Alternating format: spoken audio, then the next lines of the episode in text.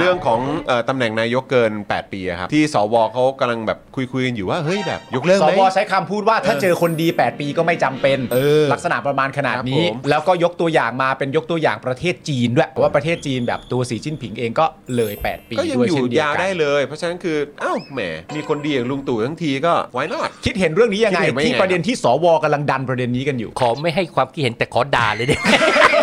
มันเป็นการกระทำที่หน้าด้าน อ่า คือมันเป็นอื่นไม่ได้ มันเป็นความพยายามที่อยากจะเปิดทางให้ประยุทธ์อยู่ต่อได้ ไอการที่มันอยู่เกิน 8 ปีเนี่ยแม่งก็เอาพิสิทธิ์แล้วนะ แล้วมึงยังจะอยู่ต่อไปเรื่อย ๆ โดยที่ไม่มีเงื่อนไขใดๆไออย่างเงี้ยมันหน้าด้านนะครับ มันไม่มีความเห็นอะไรเลย นอกจากว่า หน้าด้าน หนาดาหนน้าด้าน หนาดาน ครับ หน้าด้าน แค่นั้นเลยครั จบครับ